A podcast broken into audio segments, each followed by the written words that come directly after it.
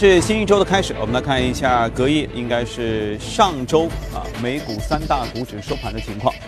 呃，上周总体上周末时候收盘，呃，你能看到只有纳斯达克指数微微微涨百分之零点零一，几乎就是平盘。但还好，另外两个跌的也很小，道指跌了百分之零点一七，标普只跌百分之零点零九啊，基本上就非常非常平静。为什么呢？我们来连线一下驻纽约记者格威尔，请他做一下介绍。你好，格威尔。早上，主持人受到科技股表现不佳的影响，我们看到在上个礼拜呢，美股整体来说是承压。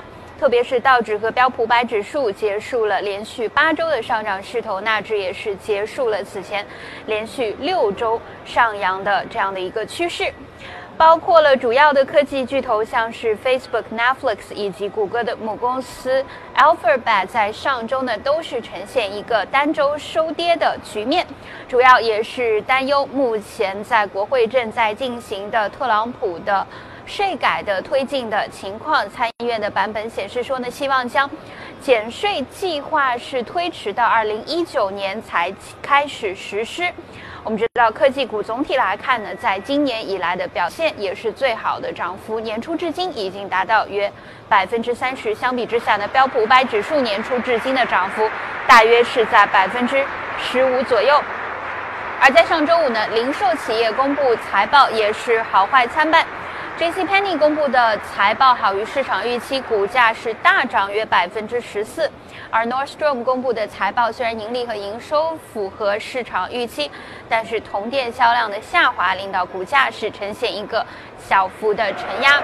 同时呢，在上周五又有一家中国的互联网金融企业。拍拍贷登陆纽约证券交易所。那么此前在招股书当中的拍拍贷设定的这个 IPO 发行价区间是十六到十九美元，但是在 IPO 的前一天决定的这个发行价呢是定在十三美元。开盘的时候呢一度是上涨大约是百分之十，但是随后呢涨幅是呈现一个大幅的缩窄。主持人，嗯。好的，谢谢各位给我们带回的报道。接着我们来看一下欧洲三大股指的情况。呃，欧洲三大股指似乎比美股略差一点点啊，跌幅基本上都在百分之零点五零左右。德国跌的较少，英国富时指数跌的较多。呃，莫非他们也像美股一样担心这个特朗普的减税的政策吗？我们来听一听驻伦敦记者薛娇发回的报道。你好，薛娇。好的，主持人，上周五欧洲股市出现了连续第四个交易日的走低。一方面，投资者对于美国税改法案前景的担忧，导致了欧股跟随隔夜的美股以及当天的亚洲股市走低；而与此同时，企业不及预期的财报也限制了欧股的走势。截至收盘，欧洲斯托克六百指数下跌百分之零点三五，报三八八点六三；而泛欧绩优三百指数则下跌百分之零点三九，报幺五二八点八五。跌幅较大的英国富时一百指数盘中一度下跌约百分之零点八三。个股方面，旗下拥有卡地亚、万宝龙等高端品牌的瑞士奢侈品公司利丰集团，虽然财报显示上半年的利润大涨了百分之八十，但是集团的董事长约翰·鲁伯特周五表示，预计全年的业绩不会有特别大的增长的可能性，这导致了集团的股价盘中下跌约百分之三点八。而在周四曾经大跌超过百分之十的英国品牌 Burberry，股价继续下跌超过了百分之四。上周五，欧盟谈判代表巴尼尔与英国的退欧大臣戴维斯在布鲁塞尔就第六轮的退欧谈判举行了发布会。巴尼尔表示，英国需要在两周内明确提交其对于财务问题的结算办法，以便于在十二月十四日的欧盟首脑峰会上进行讨论。同时，他表示，如果十二月份仍未能达成协议，那么将会继续进行谈判，但是双方贸易关系的谈判将会推迟。主持人。好吧，反正下跌都说是因为税改出了一些问题，税改到底会不会出问题，这个事儿很难说。但是世界，因就是说，经常看我们节目，大家都会发现啊，这世界上啊，尤其经济类的事件，就没有说一个多月前说好这事儿就这么定了，就这么定，中间一定会有反复。你看上周还说有议员反反对，呃，今天我们看到的是这边财政部长又说应该没什么问题，所以波动是非常正常的。今天我们继续来聊一聊美股的波动的情况。哎，另外，双十一结束之后，这么大的销售会对美股市场有影响吗？今天我们嘉宾也一起来聊一聊。好。今天来到节目当中是国民投资的秦毅，你好，好，嗯，我问到秦毅先问啊，买东西了吗？对，应该是买了，是吧？这个很火爆。对，你没买，你们家买了？呃，对，也算买了。对，是的，因为你看那个，包括阿里的，阿里过了一千六百亿，是吧？增长了三十几、三十九，是吧？对。包括那个京东啊，一千两百亿，那这是一个非常庞大的数字啊。然后我看了一下它的一些品牌，那有接近一百六十，像阿里的话，一百六十多个品牌，那个收入就是过亿了，是吧？因为当然我们这个节目的话是一个。就是针对境外的是吧？就我，所以呢，我看了一下，就是说，呃，外资品牌其实他们的天猫店有没有挣钱？哦，这个还是很火爆的，是吧？就是我们来举两个例子吧，是吧？一个就是像那个优衣库啊，你看今年优衣库包括像美国的呃一个化妆品巨头是那个 Estee Lauder 是吧？雅诗兰黛，那今年他们从七月份开始，其实股价涨得都非常好。优衣库涨了百分之三十多，是吧？包括雅诗兰黛也涨了接近百分之三十多。今年的话，股价涨幅要超过百分之接近百分之七十六十多，是吧？那么中间都有一个特征，就是在中国他们的一个电商的业务都做得非常的好，是吧？从我看昨天的话，是一分钟优衣库的话销售已经超过一个亿了，是吧？那么这是一个很惊人的数字，是吧？其实优衣库我们也知道，大家都在用啊。在一三年到一五年的话，其实它的股价并不是很好哦，特别是一五一六年，对，是吧？遇到过一些问题啊，问到一些问题，就是一些海外扩张类问题。但是我看它今年在那个一七年财年的它的那个中国的一个业务，它报出来的经营利润的话要达到五百多亿日元。那么整个一个优衣库海外，因为它包括美国、南亚、中亚很多地方全球开店，那么只有七百多亿。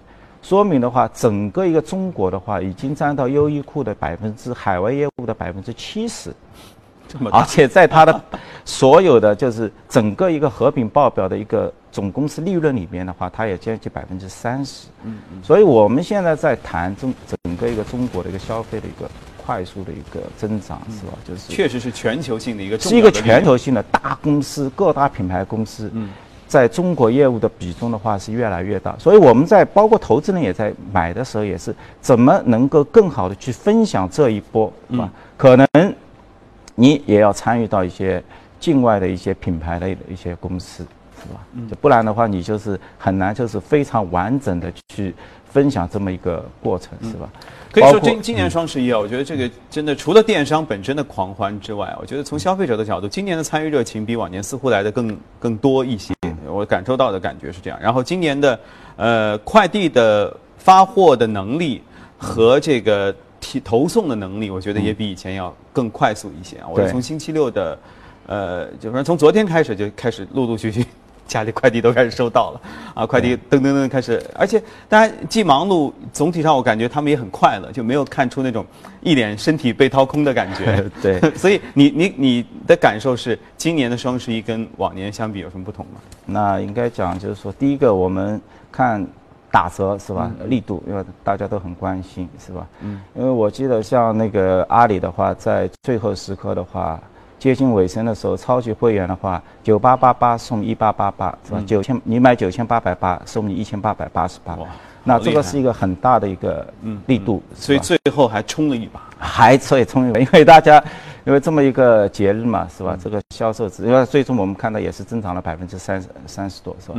包括物流，我看那个中央电视台采访那个呃京东，他们也谈到，就是花了大量的一个呃财力。用于它的一些无人的一个仓库、无人机啊、无人配送啊，是吧？就是在科技领域，他们这些巨头还是很舍得花钱的。所以我觉得物流的话，我们能够感受到的话，只会越做越好。现在目前都能够感受得到，是吧？嗯。所以你觉得今年从这个销售过亿，有八十多家天猫店销售都能过亿，从中有没有反映出一些消费的可能的一些变化？当然，我觉得就是说。中国人越来越有钱，而且对品质越来越高。就像我们现在去一些超市，是吧？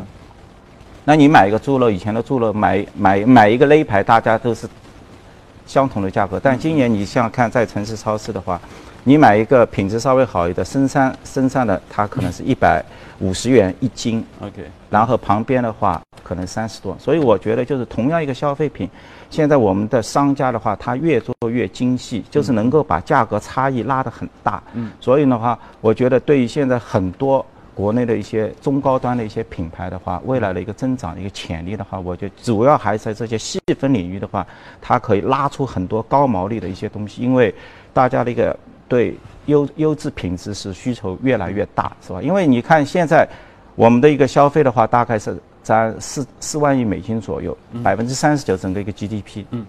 那么到二零三零年的话，大家都能够预测到的话是达到九万亿，是吧？但是可想象得到的话，很多品牌可能就是目前未来到九万亿的话，也是我们现在在用的这些品牌。嗯嗯。所以这里面的话，对这些商家的那个机会的话是非常巨大的，是吧？所以我觉得对于我们这些投资者而言的话，就是买住这些大龙头、大品牌的，你也要少做交易。是吧？因为高额的流动性只会让你增加你的交易佣金，包括你的印花税，它不会给你带来更多的一个财富，是吧？你只有守着，那么才可以认清方向，认清方向。对，因为四万亿到九万亿，它明显就是增增量呃超过百分之一百。然后这些品牌公司目前的壁垒啊各方面，他们已经铸就了，是吧？接下来就是不断的去创造他们的这个业绩，或者啊。对，确实今年能感受到这些呃，创下过亿的八十几家店当中，基本上都是一些传统大品牌。嗯，他们转战天猫之后，然后在互联网当中开始发力，嗯，创造了很多奇迹。这个奇迹当然也有很多这个个个体的，比如说 C 店的或者那种网红大店，嗯，也能创造很高的奇迹。但是从规模效应上来说，那毕竟像优衣库啊这些。到底是传统的线下也很厉害，搬到线上同样也很厉害哈。对。那这种天双十一的这个天价会对，比如说今天的美股当中，尤其是阿里这些，会带来什么样的利好的影响呢？呃，我觉得肯定的是吧？当然就是说，第一个呢，它可能。在股价上面的话，我觉得也是微妙的，是吧？因为大家预期都很高，那现在出来了，是吧？可能会有一个冲高，是吧？但是呢，这背后你获取这样的一个业绩，你的一个代价到底什么？那么留下我们后面可能是要去慢慢的去思考，是吧？因为这个就是的确也是花了很多钱，是吧？这个投入也非常巨大。那正好，我们就从今天开始说说看，您就思考该从哪些方面来？但我 我觉得。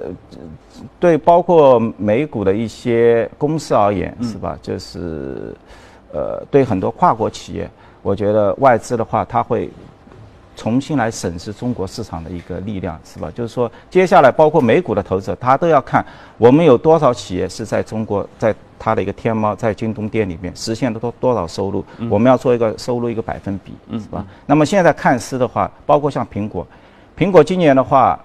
整整体的话，一个销量的话在两点六八亿只啊，包括中国市场就要占到七千四百，就是一个预测，嗯，那接近要百分之三十，包括现在优衣库也是超过百分之百分之三十，包括我们现在能看到的那个 Estee Lauder 雅诗兰黛中国的增长业务也也百分之五十到六十，是吧？所以这种品牌，那么我觉得他们的一个价值，包括在他们的一个本土的一个市场，他们也在发生的一个。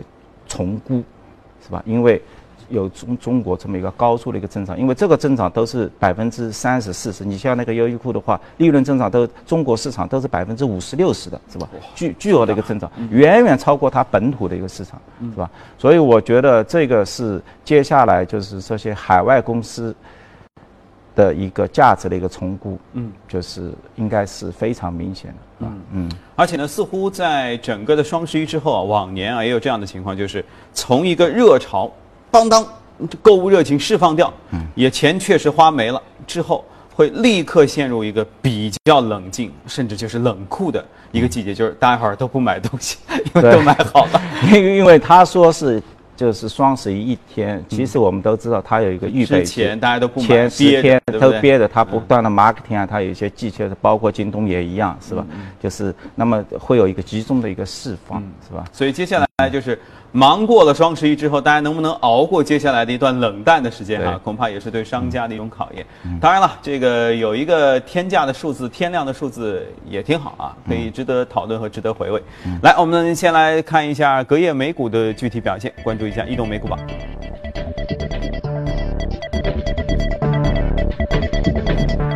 好在行业方面基础材料公用事业科技金融这些都涨幅靠前。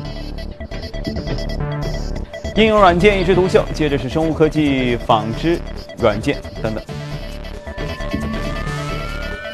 啊，今天我们要说一家机顶盒公司啊，叫 Roku 流媒体公司。呃，对，就是我们机顶盒啊，包括我们用的那个 Apple TV，包括我们的那个 Amazon 的那个 Fire TV，是吧？那么它的话是作为一个独立的一个流媒体公司的话，做一个机顶盒的话，它导致在全美的话百分之三十七的一个市场份额，站在第一。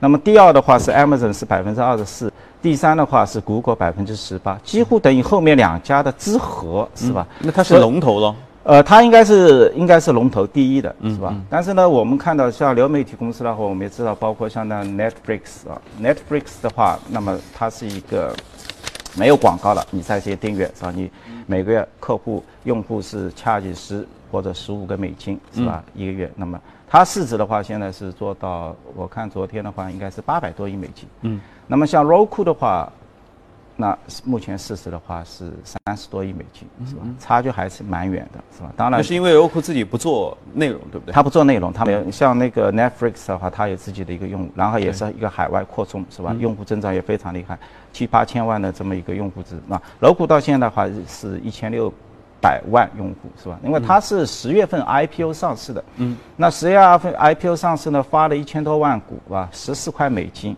所以现在股价呢是昨天我看是三十三美金，但是呢，我觉得还是投资者要保持一定的谨慎，是吧？为什么呢？因为它有八千多万股，是吧？它是在之前有风投投的，一共有六轮，那么过了这个限售期的话，他们也开始要解禁，是吧？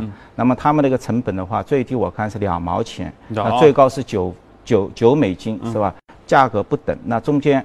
其实从目前三十三块的话，它的这个利润还是蛮丰厚的，是吧？那么一到到了解禁期的话，我觉得会有一些解禁上的一个压力。但是我们从它的一个 business 的话，就是说看到包括跟罗谷合作的，我们国内有一家叫 TCL，啊 TCL 的一个电视机啊，其实它在美国的话。增长很快，那么也是因为跟楼股合作在一起合作。你看，我看了一下 TCL 的话，在美国去年是十五名左右，就是买买那个 Smart TV，就是智能智能的一个电视机。那今年的话，已经是增长到第四名，嗯，是吧？就是一一月份到九月份，这是一个很好的一个增长。就是说，如果你装它的机顶盒，你享受的是什么？就是带广告的这个电视节目。啊，一边的话你付了十五块美，你打开全部没有广告，是吧？其实这个市场，它也是在快速的一个增长，不是说所有的人都愿意去付费，是吧？这个还有很多人他就是愿意看看点广告，享受一些 free 的一些 TV，是吧？那么虽然它的一个收入的一个增长的话，我目前看的话，就是一七年的话，全年大概是在五亿美金，啊，增长百分之二十，而且呢，它里面。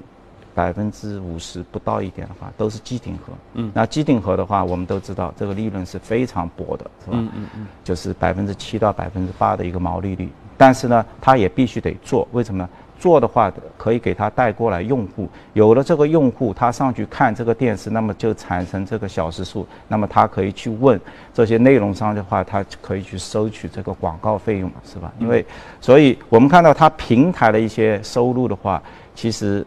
我看它去年增长的话要接近百分之一百三十七，这也是它周五股价上涨的一个主要原因，是吧？因为它爆出来它的一个平台收入增长，就是广告这一块，是吧？这个增长，但是呢，毛利率在下降，啊，原来是百分之八十多，那么一下子是降到百分之七十多，那导致的话，整个一个公司的一个盈亏平衡点的话，嗯，可能要我们现在。看中国的这些企业，真的创创新板企业其实都要有盈利，美股这些它都没有盈利，它的盈利点要在二零一九年以后，而且还只是一个除税金、税息折旧前 EBITDA 的一个盈利。那到 net 到净利润的盈利的话，可能还要过后。但是呢，毕竟它也是代表了一些主流的技术，就是我们像以前看那个，呃，就是 i 电脑，电脑的话，那 PCG 的话，我们是。用的全部是 Microsoft 的这个终端系统，是吧？那到了我们的手机时代的话，可能都是安卓，可能都是微软的，呃，那个苹果苹果的 OS 系统。那么到了流媒体时代呢，其实现在的话看就是应该是库，因为毕竟，嗯，就它这么一个独立的商，它的份额都可以超过 Amazon，超过 Google，也不是说 Google 他们有钱就一定能够战胜它，是吧？所以它还是在细分这个领域的话，还是能够占据自己的一席之地，是吧？就它有它的核心的技术啊，对，它也能够在目前还是处于一个可能是一个布局的阶段，对，还没有到真正可以深耕发芽。当然，我觉得呢，就是后面的话。可能就是继续还得看它的一个募资能力。你像那个 Netflix，现在市值虽然高达是八百多亿美金，但是在它火热的这个用户增长背后，是它不断的一个内容的一个摊销成本不断的收购。你看它今年，我看它的负债的话，马上可能是要接近四十多亿美金，他要去借，就是说他的那个 leverage，它的一个净负债杠杆比例的话，可能到年底都要达到四四左右，是吧？那么会影响他的如果。你同样的一个负债过来，你的收入以比它的利润值没有同比增长的话，甚至有可能会影响到你的垮掉了债券的一个投资评级，是吗？所以这个都是做内容都是花很多 价格啊。刀尖上起舞啊，有时候想想还是做平台好。好，一等股内容我们先聊到这里，稍后您将看到以下内容。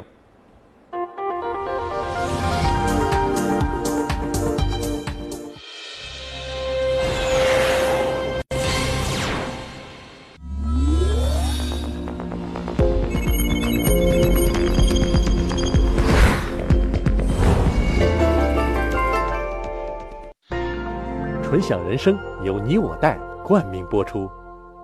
越懂得欣赏，越被人们欣赏；越懂得放下，越收获的更多。从仰视到平视，从精彩到多彩，商业大有可观，商业大有可观，生活小亦精彩，生活小亦精彩。敬请关注每周日晚八点，第一财经，我的纯享人生。纯享人生由你我带冠名播出。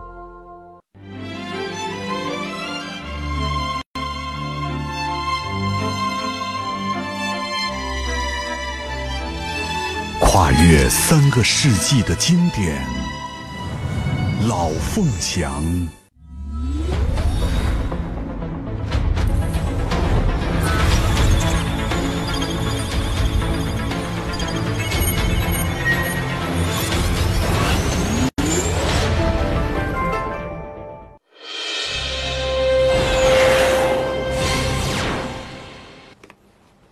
这里是正在直播的，从华尔街到陆家嘴，现在是北京时间的早上七点四十二分，我们一起来了解一组最新的欧美公司方面的资讯。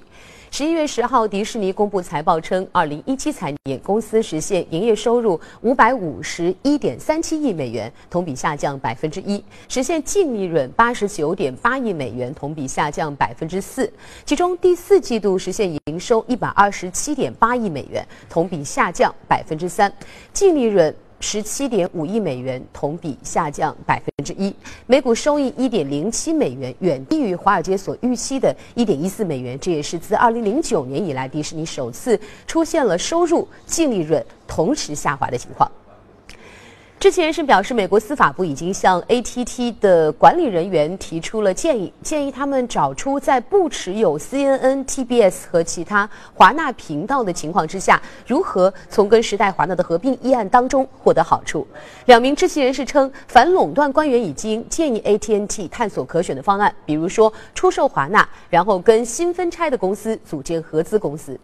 这两名人士要求匿名，因为上述的谈话非公开。其中一名人士称，此类合资公司可以在华纳网络上利用 AT&T 的用户数据出售广告。同时，这家电信巨头不持有广播子公司。月后积粉应用 Snapchat 的母公司 Snap 与伦敦东部首销呃这个肖迪奇区的 Boxpark。商城达成了合作，将会首次在英国推出其配备了摄像头的呃 Spectacles 眼镜。Boxpark 在商城的目前是在网站上宣布了上述的消息。此前 Snap 在周四报告的时候呢，公布了第三季度的财报。这份财报显示其业绩未达预期。该公司称，其由于库存储备过剩和库存购买承诺取消支出而蒙受了四千万美元未售出产品的相关损失。优步的董事会成员达成了一项和解，解决了前 CEO 卡莱尼克与一位董事局成员之间的法律纠纷，为软银集团进行高达百亿美元的投资铺平了道路。根据两名知情人士透露，早起投资优步并且拥有董事席位的风险投资公司 Benchmark 以及卡莱尼克均就软银投资的条款达成了协议。这笔投资的价值可能会高达一百亿美金。软银将会牵头组织一个投资者的财团，计划向优步投资十亿到十二点五亿美元，并且在二级市场当中从投资者和员工的手中购买百分之十七的现有持股。Benchmark 已经同意放弃八月份为了削弱卡莱尼克在公司的权利而对其所提出的诉讼，这也是双方达成和解的关键因素。德国金融监管机构十一月十一号表示，正在扩大对于大众汽车的调查，试图查明该公司是否向第三方非法披露了有关其排污作弊丑闻的信息。这张丑闻是在两年多以前曝光的，而德国当局的调查则是进一步加大了其司法的压力。好，公司方面的消息就是这样。接着我们进入到今天的美股放大镜，把时间交给阳光。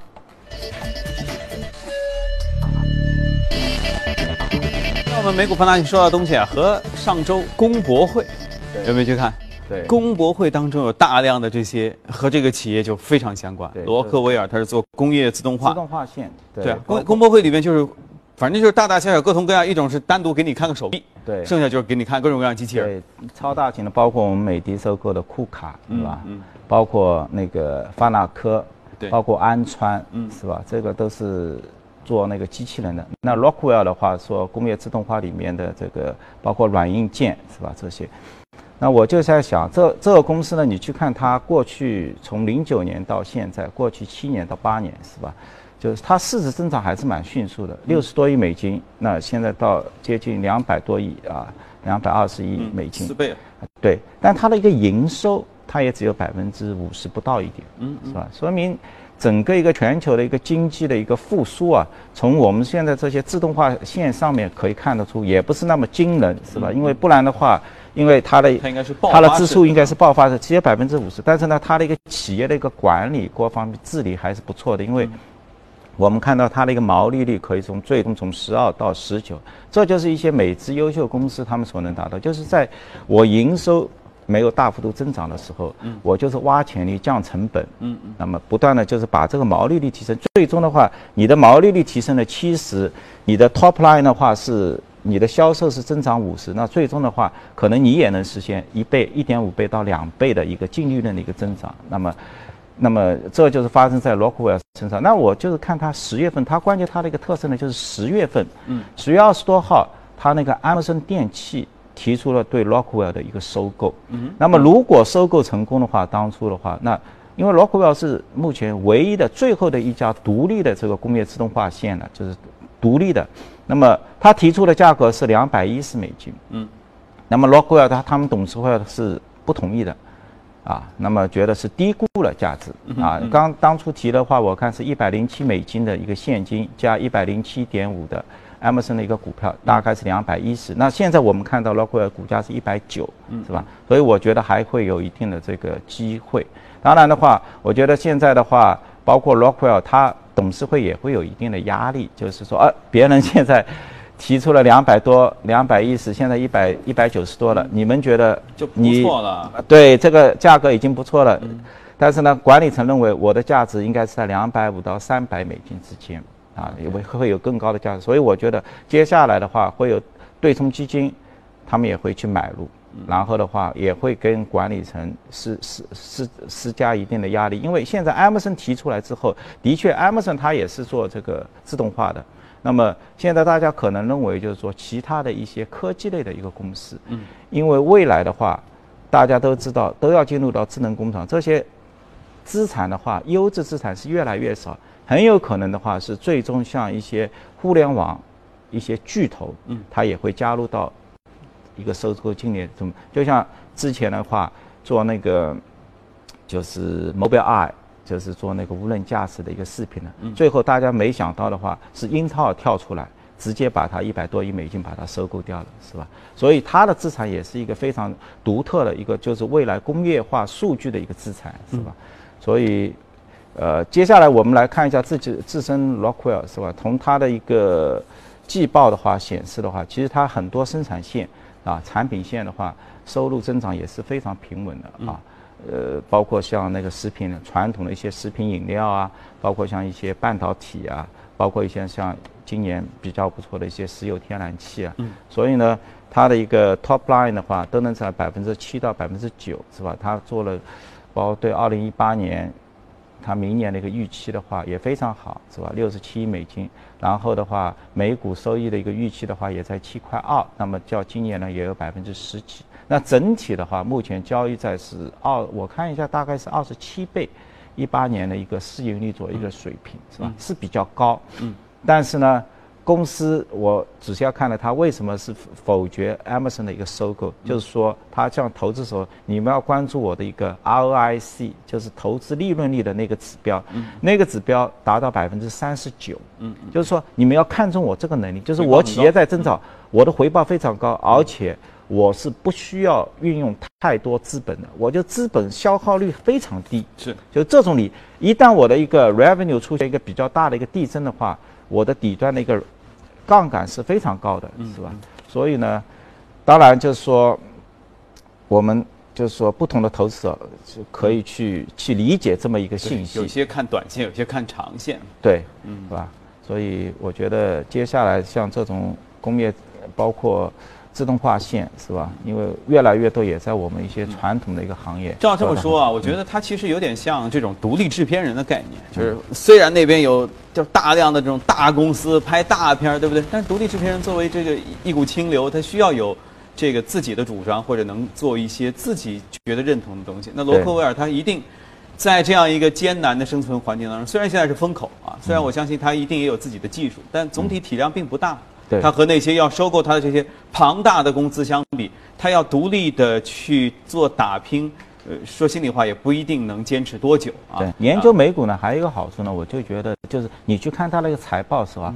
你可以跟中国公司相互验证，就是它在里面，就是它的三季度财报里面，他说到一点，我的半导体制成设备，嗯，这个设备自动化线。收入在增长，增长来自于中国，所以这一点的话，我们又可以跟中国今年开始，我们从九月份开始如火如荼的这个半导体热潮开始了。其实这个生产线也都下去了，到底采购谁的一些产品是吧？你真实可靠吧？那么其实你可以从美股这些公司的财报当中。也能够去挖掘，这也是我们这个节目我觉得最大的一个价值。一定要把中中美或者跟环球这些全球公司，能够把他们财报能够结合在一起做相互的一个验证。嗯啊，而且因为我们这里谈这种自动化呀、机器人啊，也谈的很多。对，所以如果有遇到一个有类似这样有技术，呃，有有有这个核心科技的公司，如果能够产生对接，所以难怪他内心可能底气也会比较重。对啊，我我得二百五。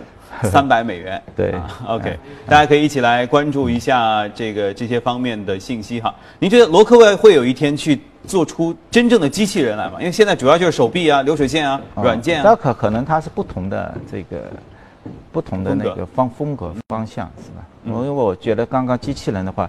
独立做机器人的话，目前全球的话，可能就是刚刚所说的，像发那科啊、安川啊、像库卡那些，嗯，吧？主要所以它可能最多包括我们国内的机器人做机器人的啊流水线。对啊，OK，好，大家也可以一起来关注一下。那今天我们的节目就先暂时聊到这里，呃，是去一段广告，广告回来之后进入我们的亚太时间。